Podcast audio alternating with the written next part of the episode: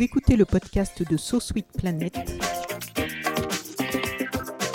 Je suis Anne Greff et je vous propose des rencontres autour des thèmes des droits humains, de la culture et de l'environnement. Colline Serrault, bonjour. Bonjour. Nous nous rencontrons à Paris, à une terrasse de café, et on se rencontre pour parler de hashtag Colline Serrault. Alors, hashtag ou dièse Colline Serrault C'est au choix. C'est au choix. Parce que j'ai lu que vous n'aimiez pas tellement les réseaux sociaux et tout ça, et Mais par contre vous adorez geek. la musique. Alors, oui, mais je suis, ah, je suis très, j'adore l'informatique. Non, non, je suis pas du tout anti-informatique. Je suis les très geek. deux, les deux vous conviennent. en Voilà, fait. tout à fait. Les réseaux sociaux, je veux pas y être parce que je veux pas me m'encombrer la tête et le temps. Mais l'informatique et, et- et tous les et Internet, enfin tout- toute l'informatique en général, même dans notre métier à nous, hein, Oui. C'est génial, c'est génial. Je suis pas du tout dans la vieille école, moi. Non, non, non. On vous connaît bien sûr pour vos films que l'on est obligé de citer quand même à chaque fois La crise, La Belle Verte, devenue culte, Trois hommes et un couffin. Mais Colline Serrault, c'est tellement plus que ça. J'imagine que c'est comme pour certains artistes dans la musique, non? Vous n'en avez pas un petit peu assez? Qu'on cite toujours juste ces trois films-là, comme certains artistes, c'est toujours la même chanson. qui- Oh non, mais ça, ça, ça va, ça me Ça dérange va. pas, tout va bien. Oui, oui. Bon, donc c'est quand même tellement plus que ça, Colline Serrault. Vous êtes euh, cinéaste, réalisatrice, metteur en scène de théâtre, vous êtes auteur, vous êtes actrice, vous êtes compositrice, vous êtes chef de Chef la- de chœur. chef de chœur de la chorale Delta. Vous êtes à vous toute seule en fait, un bouillonnement culturel. Je m'en suis rendu compte euh, vraiment en préparant cette interview. Un bouillonnement intellectuel, toujours en mouvement, un bouillonnement d'influences et de rencontres exceptionnelles qui, ce bouillonnement, vous a même précédé. Quand on lit le livre, on comprend mieux. Ce livre parle de vous et rien que sa forme, en fait, parle assez bien de vous puisqu'elle sort des cadres euh, habituels.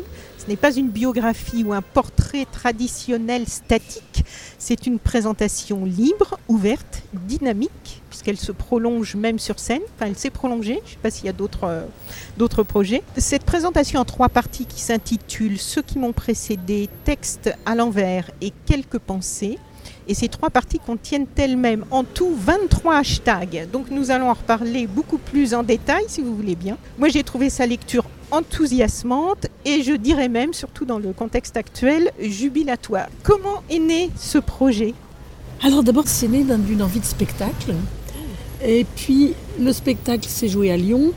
Et puis il y a eu pour div- diverses péripéties, on n'a pas pu le jouer à Paris. Et, et là, Actes Sud m'a suivi, ils sont formidables, et ils ont dit on veut le bouquin. Et moi, je suis extrêmement heureuse de la forme de ce livre, parce qu'ils ont accepté d'avoir. Il y a beaucoup d'iconographie, il y a beaucoup de photos, c'est un beau livre. Et en même temps, je n'avais pas envie des, des- des structures bien carrées, bien des récits bien menés avec des, des personnages qui sont fugués, etc. Je sais le faire. Je l'ai fait 36 fois dans mes films. J'avais envie d'une structure libre euh, et d'écritures diverses. Le premier texte, c'est presque un roman moderne, disons. Il y J'ai adoré il y a ce toutes premier sortes texte. de- toutes sortes de styles différents et j'avais envie de ça, j'avais envie de cette liberté, cette liberté de conception. C'est un livre libre, ouvert, où, où il y a en effet trois parties et des choses qui ne sont pas forcément directement liées, mais qui sont liées très très fortement par un, par un lien souterrain.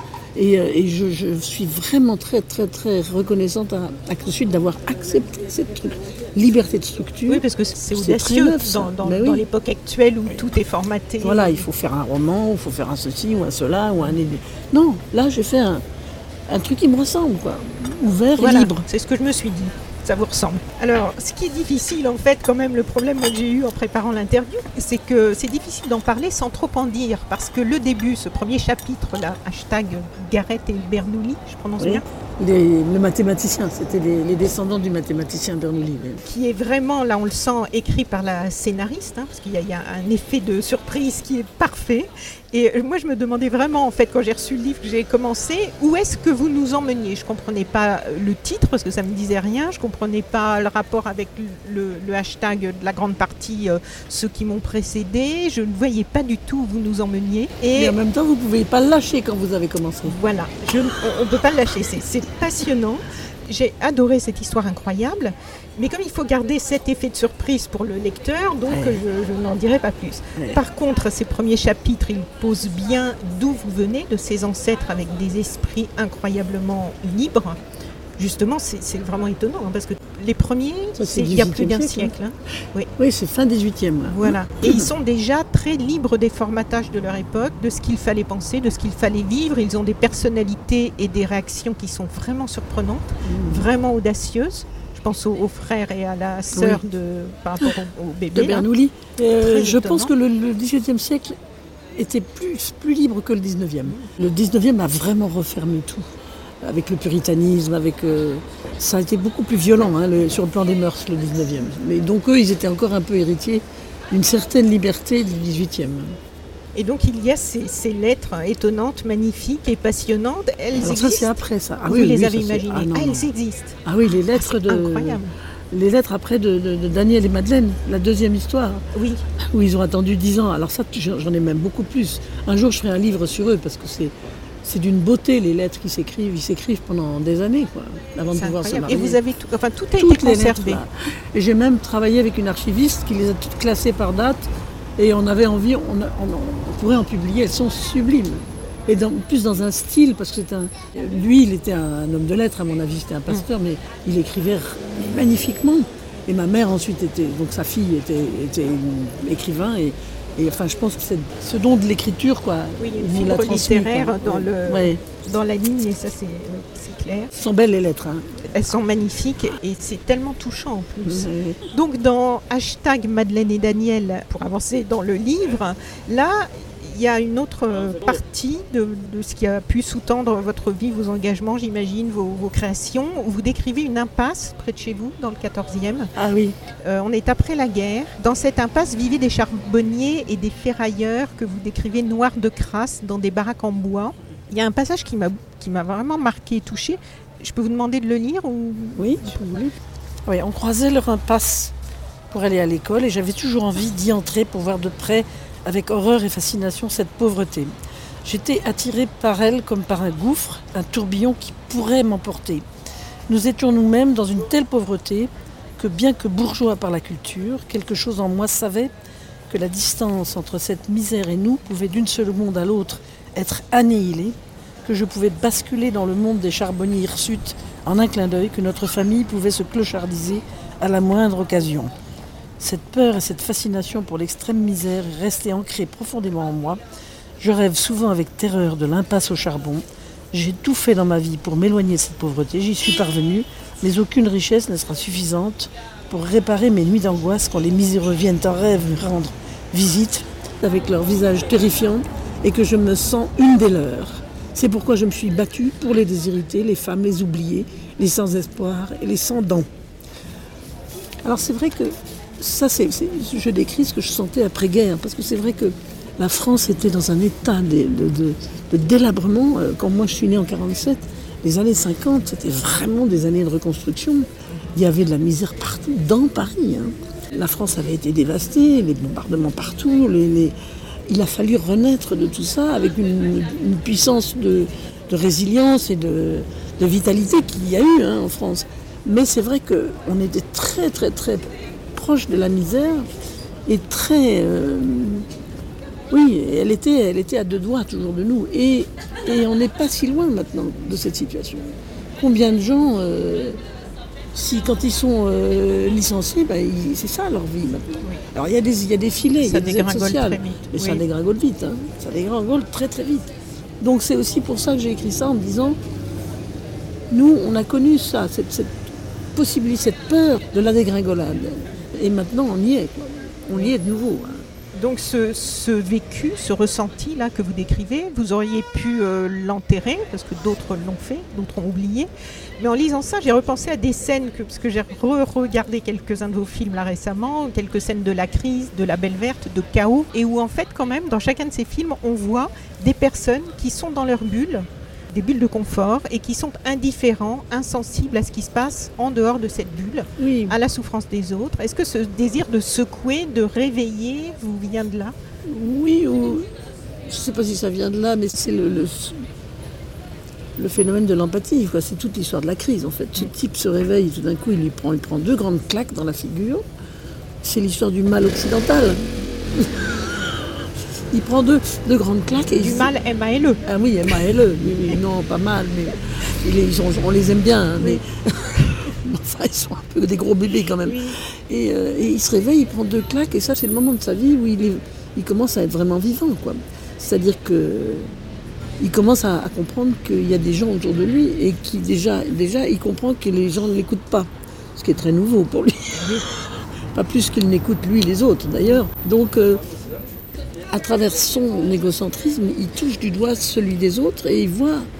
euh, c'est tout le chemin qu'il fait au cours de ce. de- c'est un chemin initiatique en fait, hein, de découvrir que ben, si lui s'intéresse pas aux autres, personne ne va s'intéresser à lui. quoi. Oui. Et je ne le fais pas d'une manière moraliste parce qu'on est tous comme ça. Oui, On mais tous comme dans, La Belle Verte aussi, on voit, enfin, là ça va plus vite puisque le phénomène de déconnexion Oui, permet là- que ça se passe en un instant. On en rêve Oui. tous. hein. On gagne, on gagne du temps. oui. Oui. On rêve de cette baguette magique pour euh, déconnecter tout le monde. Donc je ne vais pas en dévoiler plus sur euh, hashtag Madeleine et Daniel, mais là aussi, donc euh, quelle histoire d'amour étonnante. D'ailleurs, il y a pas mal d'histoires d'amour avant-gardistes dans ceux, qui, ceux et celles qui vous ont précédés, parce que Ah oui. après on arrive donc à Beauvallon. Alors là aussi, que de personnalité, de femmes, d'engagement, d'esprit du don et de choix exceptionnels et avant-gardistes dans cette école, autant pour les méthodes d'éducation révolutionnaire que pour la santé, où on soignait déjà par homéopathie. J'étais vraiment étonnée de lire oui. ça. Ah oui, à non seulement où nous, on en est à, à nier complètement ces médecines. Pendant 60 ans, les gosses ont été soignés comme ça, il n'y a jamais eu aucun problème. Donc, euh, méthodes révolutionnaires sur l'éducation, la santé, l'alimentation, la résistance, puisqu'il y avait des résistants, alors vraiment des, des- c'est même plus Un que de résistants. Voilà. Et puis c'est, au-delà de la résistance euh, dans le sens commun par rapport à la guerre. C'est vraiment une résistance générale par rapport à une indignation par rapport à- aux injustices. Et on est dans les années 30 au début hein, de, Beauvallon. Et trois de ces femmes sont des justes. Vous savez Oui. pas. Bah oui, elles ont sauvé beaucoup de juifs. hein, oui. Vous avez été quand même vraiment. euh, Oui, j'étais bien, bien entourée. entourée, hein. ouais. Oui, c'est pour ça que je leur rends hommage parce Oui. que on n'est jamais rien tout seul. hein. Et vous y avez vécu, je crois, trois ans avant l'âge de 5 ans. Oui, mais après j'y étais tout le temps. Oui. Enfin, Parce que l'une était votre marraine. Ben, euh, l'une était ma marraine, l'autre ma tante. Oui. Et puis ma grand-mère était vivait là-bas, mon grand-père aussi, donc c'était toute la famille qui était là. C'était la maison familiale. Oui, donc moi j'y passais. Mon frère ensuite a été- a- y a vécu 15 ans, lui. Donc euh, on a. Ma mère au début de sa vie il donnait des cours, mon père était là aussi. Donc je veux dire, on a. Enfin c'était oui. Et puis toutes les vacances, et à l'époque les vacances c'était trois mois. hein. Et puis les vacances de Noël et de Pâques c'était aussi trois semaines. Donc euh, donc c'était des, des grandes grandes périodes de l'année. Enfin c'était vraiment la moitié de la vie là-bas quoi. Vos parents, ils adhéraient Ah oui. Ils étaient en, en accord avec. Bah, parce mon qu'ils père, non, parce que ne mon père, pas- oui, mon père, il a, il a découvert, il a compris tout ça plus tard, peut-être, je sais pas, mais, mais en tout cas, ma mère, bien sûr, tout le monde. mais- Mais par contre, il a agi pendant la résistance. Oui, il a été très courageux, mon père. Il n'a pas été un bon père, mais c'est- je lui, il a été très courageux pendant la guerre d'Algérie, avec Aimé Césaire aussi, avec Oui. euh, les bonnets rouges aussi. Il a, il a, il a beaucoup, Oui. beaucoup soutenu les bonnets rouges, les, les mouvements de libération, pas, pas forcément de libération, mais de, de, de résistance de la Bretagne. Et non, il a été, c'était un type bien, hein. mais dans sa famille, moins. Oui. Il y en a eu plusieurs, j'ai remarqué des. Je sais pas si c'est pareil chez les femmes. Il y a eu pas mal de grands hommes qui, dans leur famille, étaient. Bah oui, C'était pas des modèles de comportement. Oui, hein. c'est à lui que je pensais justement. Pas des horreur. modèles de comportement humain, on va dire. Donc vous citez sur plusieurs pages les propos euh, de Marguerite Soubéran. Et Oui. là, c'est vraiment passionnant. Donc, qui est la fondatrice de Beauvallon, qui vivait donc avec votre tante. Oui. Ça, ce sont des propos extraits d'un documentaire. Et, et c'est extraordinaire à lire, d'intelligence, de, de pragmatisme aussi. Parce que quand on pense à ce type d'expérience, on pense à des choses un peu utopiques. Mais non, il y avait vraiment Ah non, on regardait sur le terrain comment ça, si ça marchait, ça marchait pas, on expérimentait Oui. et on. et- et- ça marchait pas, on arrêtait. Voilà. Donc c'est vraiment fascinant. Et je me demandais quel souvenir vous, vous gardiez de tout cela. Bon, là, on vient d'en parler juste avant. Parce que vous deviez voir la différence avec le monde extérieur quand vous retourniez dans le monde Oui. normal de l'époque. Ça devait être violent comme contraste. Même aujourd'hui, ce serait violent, je pense. Bah, Non, mais moi, c'est pas compliqué. Quand j'arrivais à l'école ici, que ce soit la petite école ou la grande école, comme en plus à la maison, j'étais abreuvée de lecture, et toujours très en avance sur mon âge parce que je dévorais. Je n'étais pas en résistance ou en opposition, j'étais en, en effacement. C'est-à-dire, je me retirais, je me retirais complètement du système scolaire. J'avais d'autres, j'avais des bouquins, j'avais mon bouquin sur, mon, sur mes genoux pour pas non plus faire euh, humilier le professeur. Euh, J'étais derrière comme ça et, tout le monde savait que je lisais. Et puis au fond, ils se disaient, bon, bah, lit, c'est déjà mieux que rien. Et personne ne m'embêtait. Mais je n'ai, pas, souvenir d'avoir assisté vraiment à un cours. Je me retirais. J'étais dans mes lectures, j'avançais sur mon chemin intellectuel. La discipline telle qu'elle était pratiquée à l'époque, et d'ailleurs c'est pour ça qu'il y a eu 68 aussi, hein, c'était très très violent la discipline dans les lycées français. Hein. Je, la haïssais parce que j'en connaissais une autre qui était, qui était librement consentie, mais qui était très, c'était très cadré à Beauvalois. On n'était pas, euh, pas n'importe, c'était pas du grand n'importe quoi, mais on avait une liberté physique aussi. On était pieds nus, on était dans la montagne, euh, on, nous faisait confiance. La clochonnaire, on descendait parce qu'on avait la dalle, quoi. donc, non, mais je connaissais un autre monde, donc, donc je n'essayais pas de changer celui dans lequel j'étais, mais je m'en retirais. Ça, c'est sûr. Et euh, je n'ai pas souvenir d'avoir été influencé ou quoi par un prof. Il y avait sûrement des très bons profs, je ne les ai même pas écoutés, je ne les ai même pas regardés. Quoi. Et vous réussissiez à avoir des petits copains, copines de votre âge quand vous étiez, euh, je sais pas, 10, 12, 13 ans, parce que c'est quand même J'étais très, très solitaire. Oui. Mais solitaire parce que déjà je travaillais. Très différente. Oui, mais parce que déjà je travaillais. Vous travailliez Je travaillais, je lisais. J'essayais de comprendre le monde, j'essayais de comprendre. À 15 ans, j'avais lu tout Freud. J'étais vraiment. J'étais une espèce de machine intellectuelle, je voulais comprendre. Curiosité. Curiosité et puis chercher quoi, chercher comment ça se faisait, comment tout, comment ça se goupillait, qu'est-ce qui.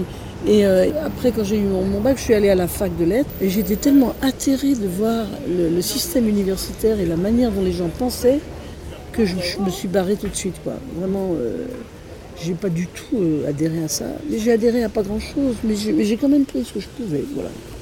Mais en tout cas, vous, vous êtes. Euh... Mais j'avais, moi, moi, un travail très, très profond oui, ça. et très.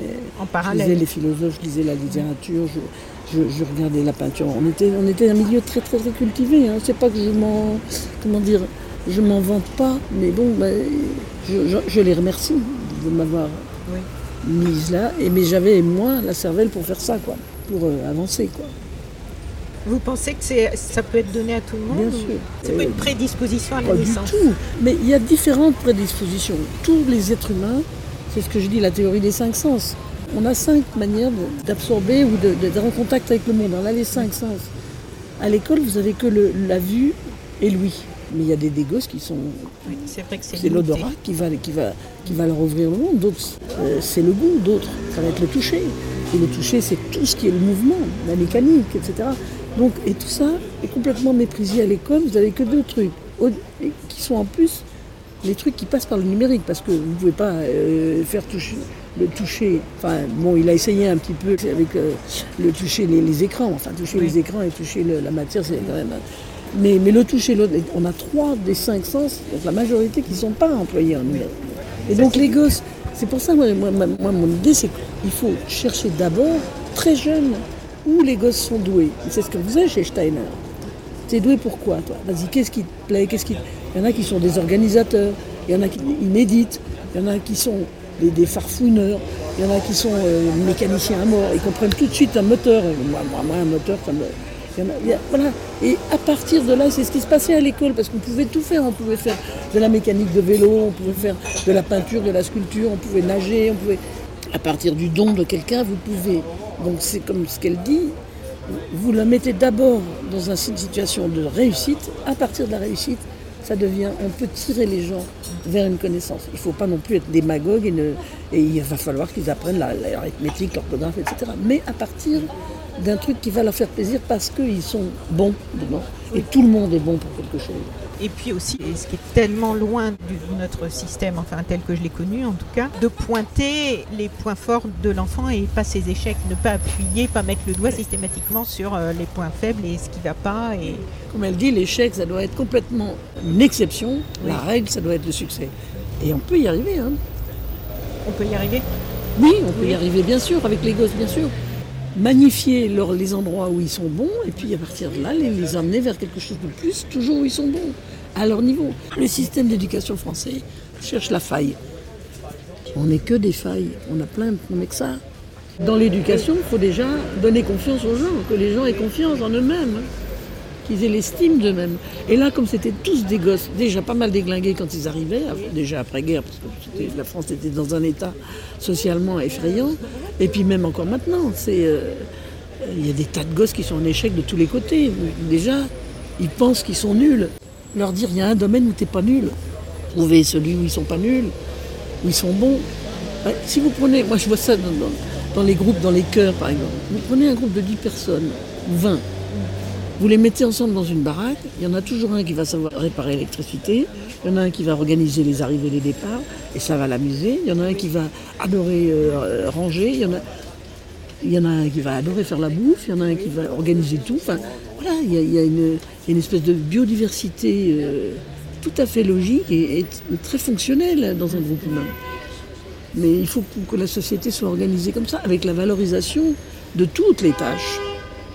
Si vous êtes infirmière et que vous êtes sous-payé et traité comme, comme, comme vraiment des souriens, ça va vraiment mal dans une société. Et, les, je ne vous raconte même pas les, les institutrices et les profs. Mais qu'est-ce qui forme la jeunesse tout, ce qui s'occupe de la vie, quoi. C'est sous-estimé. Par contre, si vous vendez des téléphones portables et que vous faites des mois à 10 000 euros, là, vous êtes vraiment respecté. C'est de la merde, tout ça. On est bien d'accord. Alors, avec ces femmes à Beauvallon qui protégeaient euh, avec des actes héroïques hein, les enfants juifs pendant la guerre, et puis votre mère et ses amis qui hébergeaient des réfugiés cubains, d'Amérique du Sud, d'Algérie, qui participaient à la publication d'auteurs dissidents soviétiques, vous-même, vous allez euh, très jeune euh, euh, visiter des prisonniers politiques en prison. Votre père travaille avec des intellectuels, vous l'avez dit, et des artistes aussi très engagés, mais Césaire, Kateb Yassine, puisque c'était le, c'est lui qui, le premier, je crois, hein, voilà, qui a mis. On comprend que les gens qui s'accrochent à leur bulle de confort, là, qu'on retrouve dans vos films, on comprend qu'ils vous irritent et que vous les mettiez en scène avec quand même beaucoup de bienveillance, je trouve, parce que c'est quand même un contraste entre les exemples que vous avez eus, puisqu'on peut quelquefois avoir sous les yeux de... Oui, mais c'est justement la différence entre un artiste et un politique. Un politique, il doit, euh, il doit prendre parti précisément, euh, lutter contre, agir, faire des lois, etc. Moi, nous, on n'est pas dans cette démarche-là. Nous, on est dans une démarche où on doit parler à tout le monde et on n'est pas dans, on peut pas être dans le jugement, parce que aussi quand on comprend vraiment comment le monde est une espèce de soupe qui avance d'une manière extrêmement organique, il y a pas, il y a un système, il y a, une manière. On ne va pas juger euh, la grande ours qu'on trouve qu'elle n'est pas très bien. Elle est comme ça, quoi. Il faut constater. Bon, ben, le monde il est comme ça, donc on, se dépatouille dedans, on essaye de voir. Moi, moi j'essaie plutôt de voir dans, vers où ça va, comment ça peut y aller, et, de, de témoigner de chemins qui peuvent changer. Oui, surtout ça. Mais sans jugement. Mais avec quand même une, intention de provoquer des prises de conscience, non? Oui, mais doucement, et, par la beauté, par l'humour, par, le, par des armes qui ne sont pas celles de la, de la morale ou, de la, ou du jugement. la poésie aussi, parce que la poésie, toutes ces formes, la... musique, la poésie sont très présentes dans votre vie. Oui, et donc c'est, c'est tout à fait une autre démarche, et aussi à partir du moment où on, est vraiment dans la recherche de la, de la compréhension de comment est organisé ce monde, on a des excuses pour tout le monde. Et puis on se regarde soi-même, on n'est pas si bien que ça. Je veux dire, on est aussi se dire, on fait pas mal de conneries, nous, enfin tout le monde, quoi. Donc il y a une espèce de, de, de bienveillance.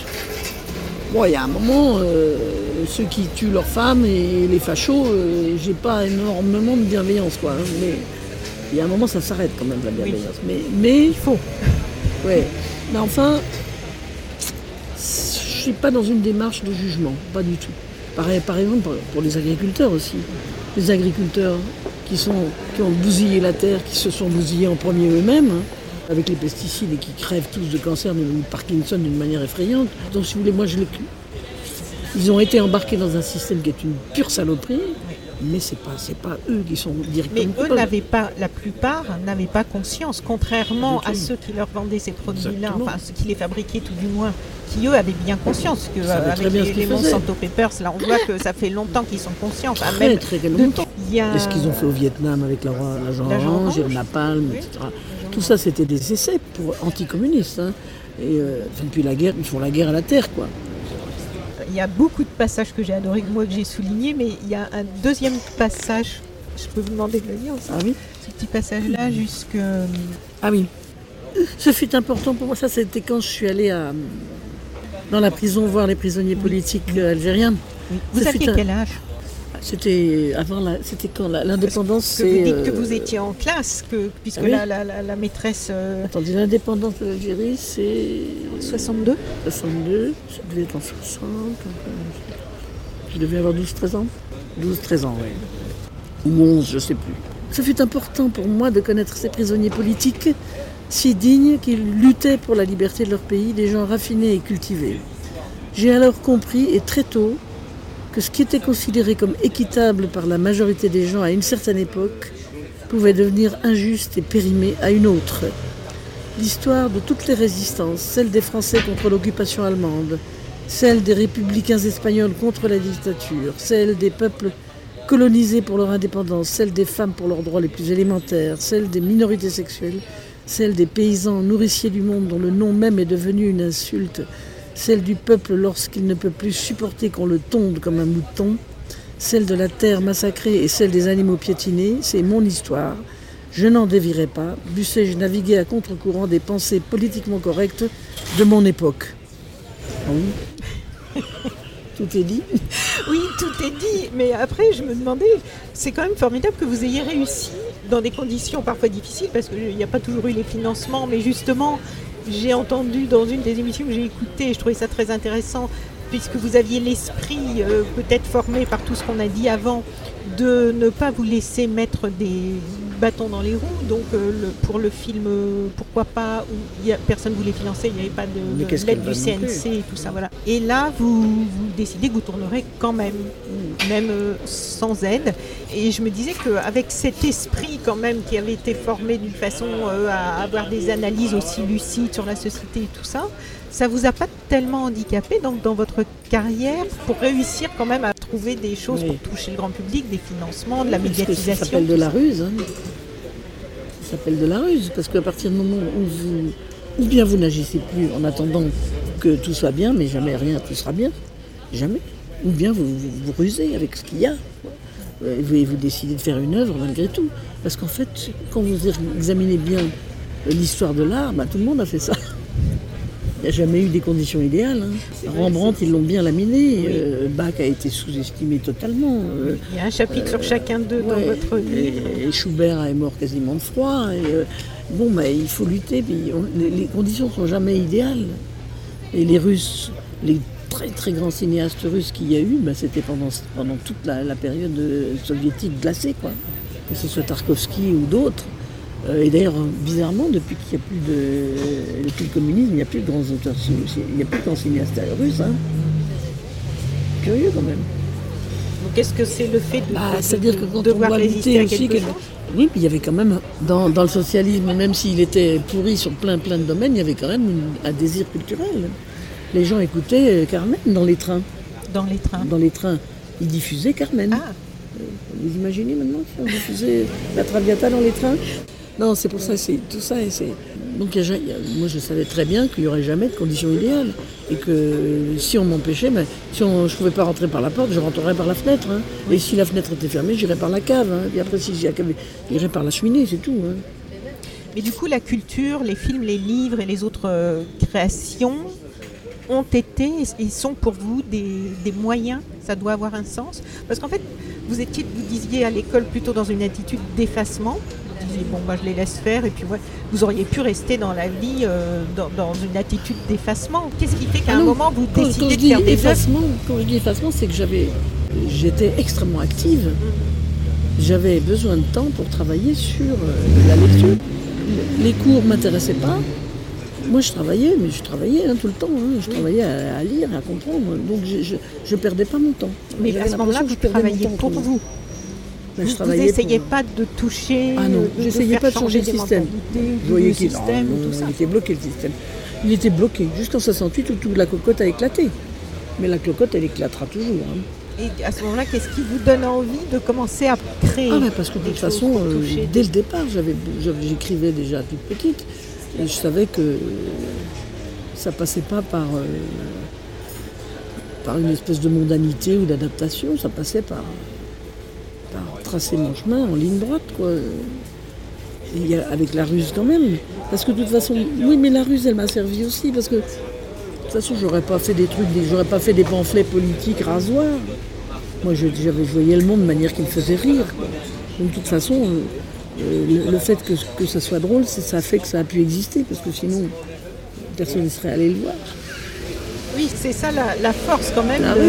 oui, mais c'est drôle parce que vous employez le mot mondanité et ce qui m'a, ce qui m'est venu à l'esprit aussi en lisant votre livre, en écoutant, en réécoutant des, choses là, c'est qu'il y a vraiment, alors je ne sais pas si ça vient de tout, du fait que vous avez eu un, un background comme ça euh, déjà très éveillé, mais il y a une capacité quand même de très, enfin, au-dessus de la moyenne chez vous de voir au-delà des apparences et une volonté aussi parce qu'on sent que vous n'êtes pas du tout attaché à, la beauté euh, commerciale, on va dire, à, à, tout ce qui est, que ce soit dans le matériel ou physiquement. Et d'ailleurs, on retrouve ça dans vos castings puisque vous avez souvent pris des, inconnus qui sont devenus des stars. Voilà, et qui, qui, ont fait leur premier film avec vous, Patrick Timsit, Marion Cotillard, euh, euh, Isabelle Carré, je crois aussi. Oui, et ben, voilà, et d'autres. Donc en fait, vous avez une capacité à voir, alors que la plupart des gens, même dans les gens connus ou même dans, le, dans, dans les journalistes, souvent, se réfèrent à des gens qui ont déjà été validés par d'autres. Cette capacité de voir au-delà des apparences, finalement, est-ce que ça aussi, c'est pas un peu quelquefois difficile à vivre Parce que quand vous voulez vendre un casting avec des gens pas du tout connus et que vous, vous êtes absolument convaincu et que finalement, ensuite, le public vous donne raison. Maintenant, j'imagine, avec les années, c'est plus facile. On doit vous faire plus confiance? Non, pas plus, non. Ah bon? Non. mais vous savez, j'ai été très frappée par. Euh, en dehors du fait que chez nous, alors de toute façon, plus de la culture protestante, vous savez ce que c'est, c'est c'est pas les apparences, on s'en fout. C'est vraiment très très. C'est une culture. C'est aussi un peu dommage des fois parce que ça, manque de, ça peut manquer de, églises protestantes sont un peu manque de sensualité, on peut dire. Mais, euh, mais moi j'aime bien les deux, donc ça va. Mais si c'est Balzac qui m'a beaucoup appris là-dessus. Dans, dans Balzac, il a une espèce de. Il fait très très bien la différence entre les gens qui sont des journalistes, qui sont, qui sont des, des gens qui, doivent euh, faire avec la société, et puis les gens qui sont des créateurs. Il ne les juge pas, mais le créateur, il est dans sa baraque, il est à sa table et il bosse. C'est tout. Et lui, quand on va dans sa maison, euh, dans le 16e, là, je ne sais pas si vous avez déjà vu la maison de Victor de Balzac. non, j'ai vu sa maison à Sachet, en Touraine, mais pas. Ah, oui. C'est quelque chose de, La table où il écrit, elle est grande comme ça, quoi. Il a écrit la comédie humaine là-dessus, mais c'est bouleversant, quoi. Parce que c'est, même pas un mètre carré, quoi. Et, euh, mais il, s'est astreint à une discipline de travail de dingue, quoi. Il, et il s'est ruiné la santé à coup de café, il est mort drogué, quoi. Et cette espèce de. Il a essayé aussi d'être mondain, de, parvenir et tout ça. Il a essayé d'être copain avec les aristos. D'ailleurs, c'est ce qui fait aussi qu'il les a bien connus. Mais finalement, comme Proust, il y a un moment, il s'est dit où je vais là, où je vais là. Et bien là, je vais là, moi. Donc il s'est enfermé et il a bossé. Et Proust, il s'est enfermé dix ans pour écrire. Il n'a plus sorti, plus vu personne, il était enfermé, quoi. Donc, moi, je choisis ça. Moi, je choisis de travailler, de, travailler, travailler, encore maintenant et toujours. Et bien sûr, de faire des spectacles et tout ça, mais, mais tout ce qui est superflu, je n'ai comme pouvoir que, ce, que mon œuvre. C'est tout. J'ai que ça. Que mon œuvre. J'en ai pas d'autres j'en veux pas d'autres. Après, les gens prennent ou prennent pas, ça c'est les regards, c'est plus mon problème. Moi, j'ai que ça. Alors dans Texte à l'envers, la deuxième euh, grande partie, ce sont des extraits donc, de vos écrits en tant qu'auteur et scénariste et on y trouve entre autres les scènes devenues cultes du rétroviseur dans La Belle Verte qu'on adore tous et de Maria Pacum dans La Crise. Alors là, ça sur Internet, ça, c'est dément. Hein. C'est incroyable. J'ai fait des recherches là, c'est et en toutes les langues. Hein. On trouve en toutes les langues avec des traductions, même ceux qu'on peut être. Parce que c'est des, millions, non? Par contre, La Belle Verte, c'est quand même un chemin parce que au, début, en 2013, quand j'ai créé So Sweet Planet, un des premiers films que j'ai encouragé à regarder, c'était La Belle Verte. Et j'avais mis un petit lien vers la, vers la VOD en payante, en, ah streaming. Je ne sais plus sur quel site. Bon. Ceux qui veulent vraiment la voir, il faut qu'ils aillent le commandent sur Internet. Pourquoi Chez Actes Sud, il y a, il y a, le, DVD. Il y a le DVD et le livre. C'est quand même génial. Bon, après, s'ils veulent le voir en streaming, il y a, il y a 36 000 manières hein, sur le net. Si vous voulez le voir, vous le voyez. Hein. Pas, c'est pas, Nous, nous, on l'a tourné en 70 mm, c'est quand même très très beau comme image.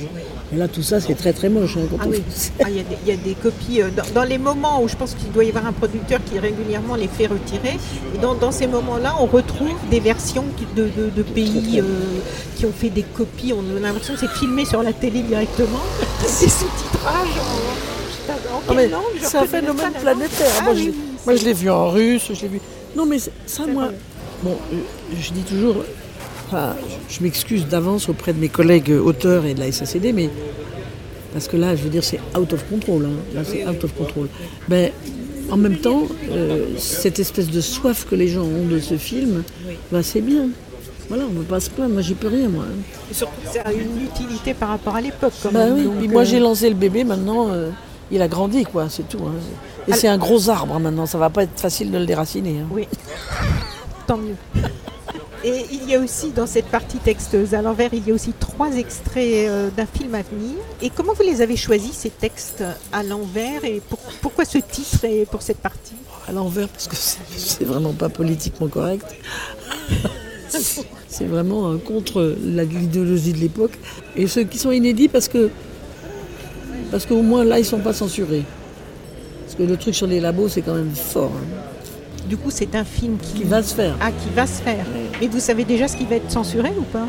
Comment ça se passe? mais euh, À quel moment voilà, le vous texte de existe. retirer des... Ah bah non, non, je j'obéis pas à la censure, moi. Oui. Mais par contre, il y a eu sur, le, sur la belle verse, il y a eu un procès que j'ai Ben, perdu. hein. C'est pour ça que je vous demandais, parce qu'il y a des, on voit réapparaître sur YouTube des, des extras où il y a marqué euh, qui avait été censuré, qui avait été censuré. Donc je me suis demandé. Oui, il y a eu un procès, c'était saloperie. hein. C'était sur le charity business, le l'Arc.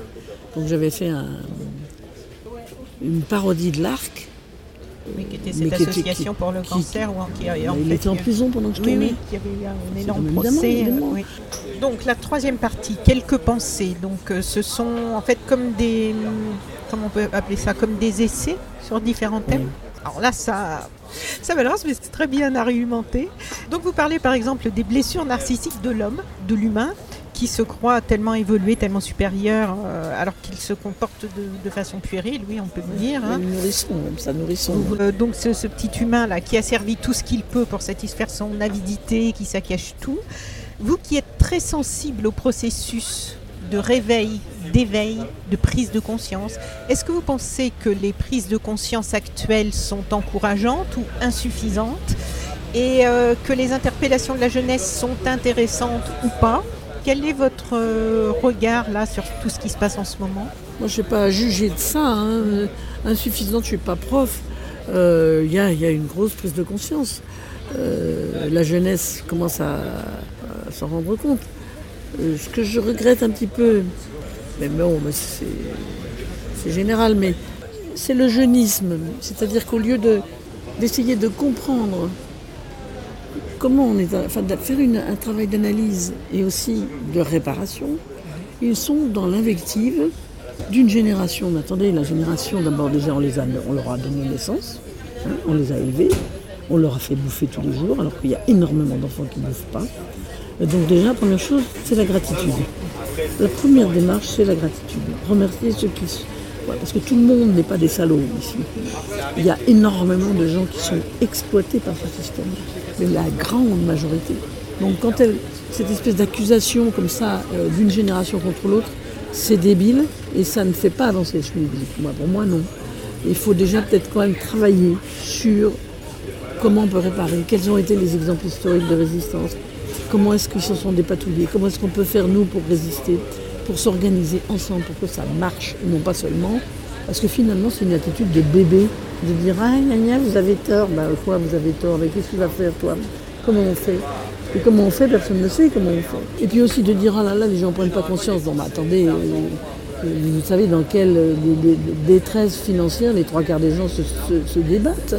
Ici à Paris, on ne peut pas se loger, la jeunesse est obligée de vivre dans des, dans des micro-appartements pour pouvoir survivre et faire des études. En province, l'État a complètement abandonné la province. Enfin, alors, on est dans un État. Et en même temps, on est mieux que, on est mieux avec la Sécu et tout ça que, Oui, que beaucoup d'autres endroits Donc- donc, monde. analysons, regardons, étudions, cherchons, avant de, de pousser des gueulantes en disant euh, Vous m'avez fait du mal à moi, mais enfin, toi, toi, attends, mais t'es pas morte là Et combien il y en a de milliards qui meurent là tous les jours? Il faut, quand même rester un peu modeste et puis voir qu'on est vraiment des super privilégiés. Hein, avant de... Et puis surtout chercher des, solutions réelles, pas des petits bouts de trucs, euh, un petit godet d'eau quand il y a la forêt qui brûle. Hein. je veux dire, les colibris sont bien gentils, mais... Euh, Ça va plus suffire. non, il va falloir trouver d'autres formes de lutte. Et puis, euh, il y en a qui, se réveillent, des formes de lutte. Et puis, on est d'accord ou pas avec, mais n'empêche qu'il va falloir bien que, ça passe le cran d'au-dessus. Et puis, par ailleurs, moi, on voit bien, c'est ce qu'on disait tout à l'heure, il y a 3 milliards, hein, si vous, alignez la Chine et l'Inde, 3 milliards de personnes qui n'ont pas du tout la moindre intention de passer en décroissance, mais pas du tout. Ils veulent, euh, être en croissance comme nous, ils veulent être, avoir les mêmes choses qu'on a nous, pourquoi est-ce qu'ils ne les auraient pas? Alors ils vont piller l'Afrique, enfin bon, il y a, toute une, géopolitique très complexe, il faut, la, regarder, s'y intéresser, voir comment. Et voir que ne bah, fait pas le point avec nos petites histoires, nos petits machins. Donc optimiste ou pas, j'en sais rien, je ne suis, pas, Madame Soleil, mais je ne pense pas que ça va faire le poids. Donc je pense que ce qui, ce qui serait intelligent, c'est de déjà de prévoir comment on fera quand il y aura un effondrement, déjà de se mettre en groupe, en communauté, et puis d'essayer de survivre déjà ça serait intelligent. Et puis après, euh, changer le système, oui, mais alors il faut être très nombreux, puis il faut être bien bien déterminé. Hein, avant de se faire écraser. Hein. Parce que créer des, alternatives, il y a des initiatives intéressantes. Hein. Là, j'ai rencontré les gens d'Alternativa, qui ont fait le tour Alternativa, les villages des alternatives. Mais c'est sûr que comment faire le poids par rapport à, à ce qui nous a mis dans le pétrin. Bon, alors, dans le hashtag le futur, vous donnez votre analyse des causes du pétrin dans lequel nous sommes euh, arrivés, avec un système où l'argent, le profit sont prioritaires sur le respect de la vie, du vivant. Ah, mais surtout le calcul du PIB, oui, c'est ça. Hein, avec toutes les conséquences que l'on peut aujourd'hui observer et que de plus en plus de gens énoncent ces formules clairement, ce qui est assez récent. Et, vous dites, stoppez ou ralentissez votre consommation et le talon d'Achille du capitalisme apparaîtra dans sa nue fragilité. Exactement. Ce n'est pas encore mûr. J'ai vu sur le net que vous êtes marraine de, je ne sais pas s'ils sont sous forme d'association, e-boycott. Mais qu'est-ce qui fait que ça prend pas plus le boycott? Parce que c'est un, formidable. C'est pas mûr et, le boycott en soi n'a pas d'intérêt s'il n'a pas d'alternative. C'est-à-dire, euh, les gens ont des gros problèmes économiques. Ils vont au supermarché parce que le supermarché c'est moins cher. Ils n'achètent pas des produits bio parce que la société est organisée de manière à ce que le bio, qui est pourtant l'agriculture la moins chère à produire, euh, comme les autres sont inondés de subventions, bah, c'est les autres qui sont moins chers. Donc vous ne pouvez pas blâmer une population qui déjà, le 20 du mois, n'a plus un rond, de ne pas être euh, vertueux écologiquement. Les vertueux écologiquement, ils sont des bourgeois. Donc euh, déjà, on, va analyser ça et on va arrêter de juger les gens. Il y a des moyens de pression, il y a des, je dis, des lois simples déjà, obliger absolument toute la restauration collective dans un pays à être en bio, parce que quoi, c'est les malades, les anciens, et, puis surtout le futur, les, la jeunesse, qui mangent vraiment n'importe quoi, sauf dans... Comment ça se répand un peu partout hein? Il y a des, villes entièrement en bio. Montsartou, ne mangent que en bio, les gosses. Où ça? Montsartou, euh, dans, le midi. Il y a des villes, on peut faire la liste. Hein. Donc ça avance, ça avance. Mais c'est imité, le territoire est imité par des choses comme ça qui sont bien. Et de tous les côtés, il y a, des, aussi le film, le prochain film de Marie-Monique Robin, je ne l'ai pas vu encore, mais qui s'appelle Encore des vues.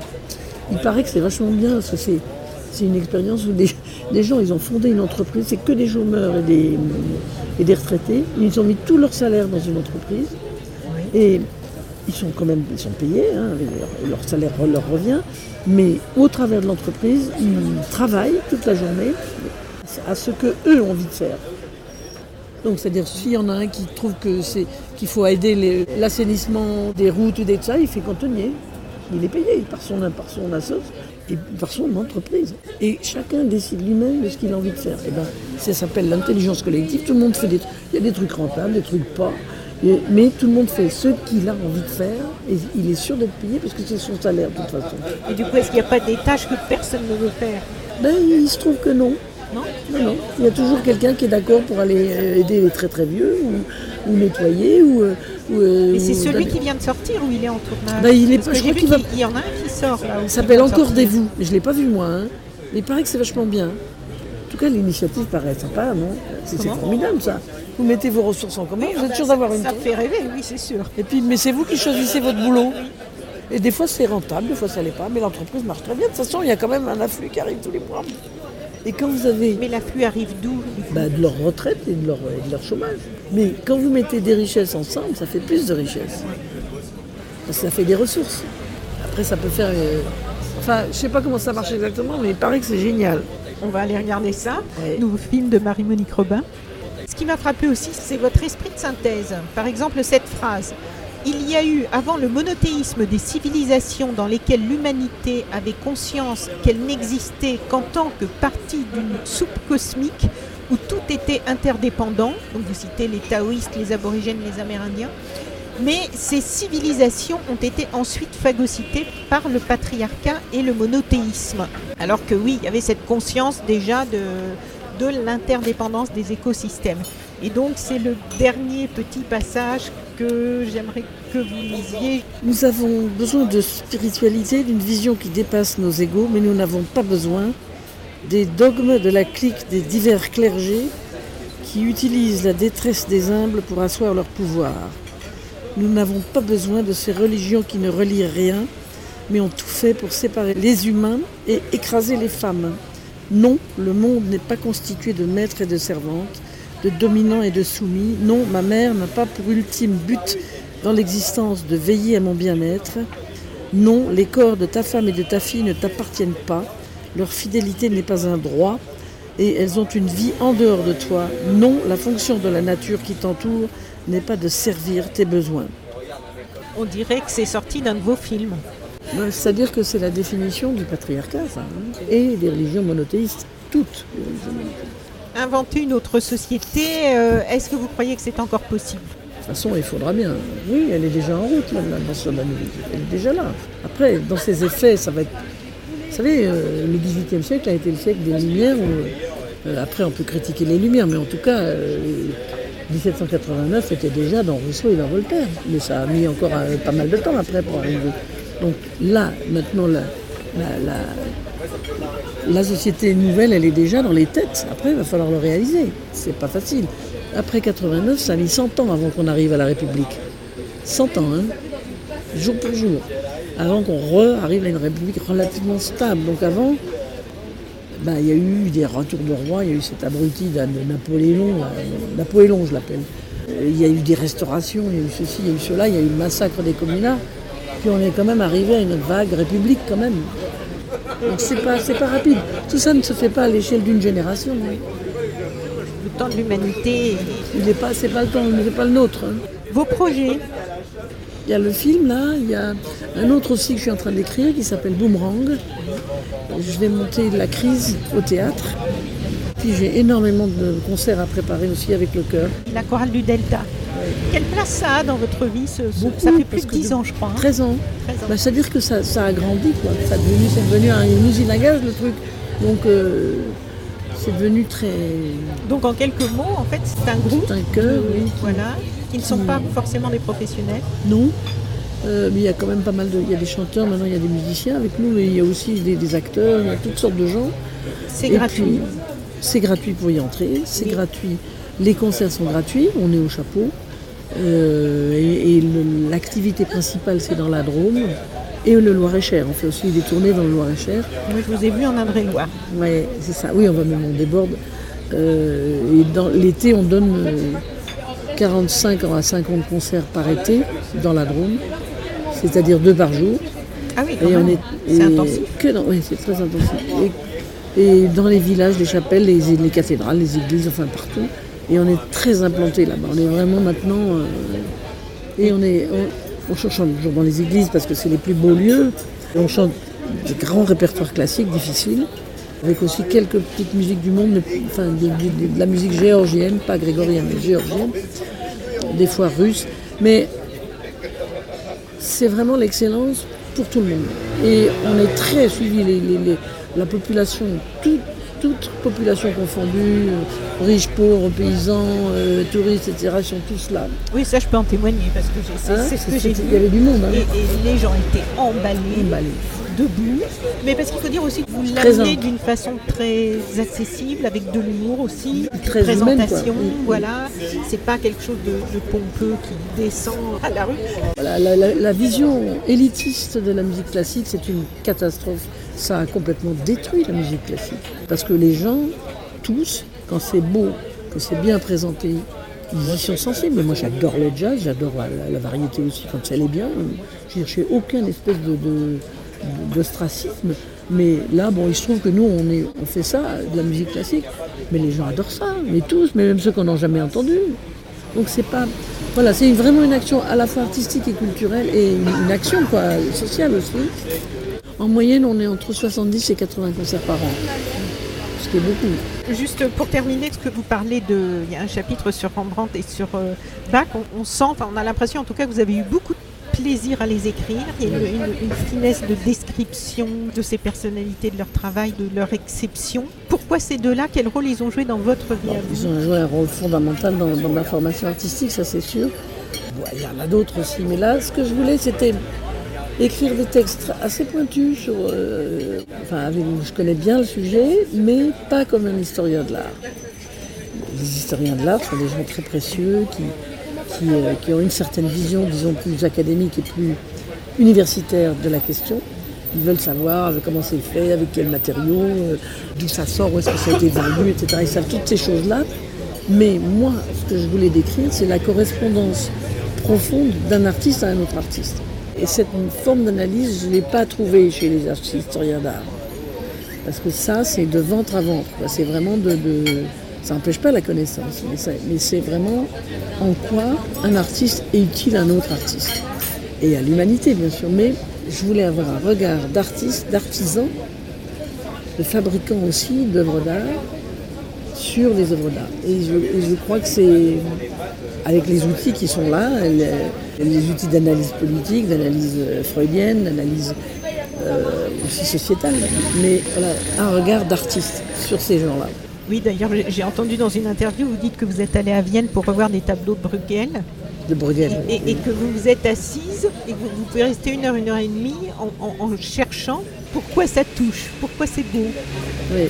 Parce que c'est beau, mais après, il faut comprendre pourquoi. Comment? Qu'est-ce qui fait que, qu'est-ce qui fait que Mozart, qui a, strictement inventé aucune espèce de nouvelle forme hein, sur le plan harmonique, enfin bon, si, mais, mais c'était pas un novateur, Mozart.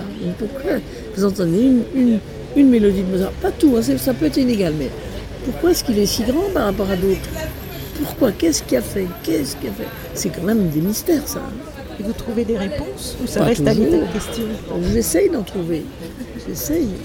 Non, il y, a une partie de mystère, mais il y a une partie que nous, comme on est aussi des artistes et qu'on a aussi cette, euh, cette espèce de branchement à quelque chose qui, nous vient d'ailleurs, on est peut-être en capacité de l'analyser, de, le rechercher, ce, truc qui fait que ça c'est plus grand qu'un autre. Ça m'a intéressé chez Brandt parce que Lievens, qui était son copain, était aussi, aussi habile que lui. Hein. C'est un très grand peintre, hein, Lievens. Enfin, sur le plan artisanal, disons. Mais sauf qu'il s'est perdu en route. Alors Rembrandt est resté fidèle à quelque chose qui n'était pas snob, qui n'était pas mondain, qui était dur aussi, mais qui était, qui était grand. Oui, en fait, en, lisant la description, je trouvais que ça m'étonnait pas que vous l'ayez choisi et que vous le. ça m'a inspiré. Voilà, parce que vous décrivez à quel point il, s'émancipe des apparences et de. Et de son époque. une quête d'essentiel. Et, il va au-delà de son époque. Ça annonce déjà euh, toute l'impressionnisme. Hein. C'est fou comment il était en avance. Hein. Voilà, alors on, ne peut pas, malheureusement, on ne peut pas parler de tous les hashtags parce qu'il y a tellement de choses passionnantes. Alors je recommande le, chapitre sur Freud qui est quand même énorme. Et puis, c'est pas trop difficile à lire, hein. c'est pas difficile. Non, ça se lit très facilement, c'est passionnant, c'est à la fois érudit et limpide. Puis voilà, on, le lit comme on part dans un film.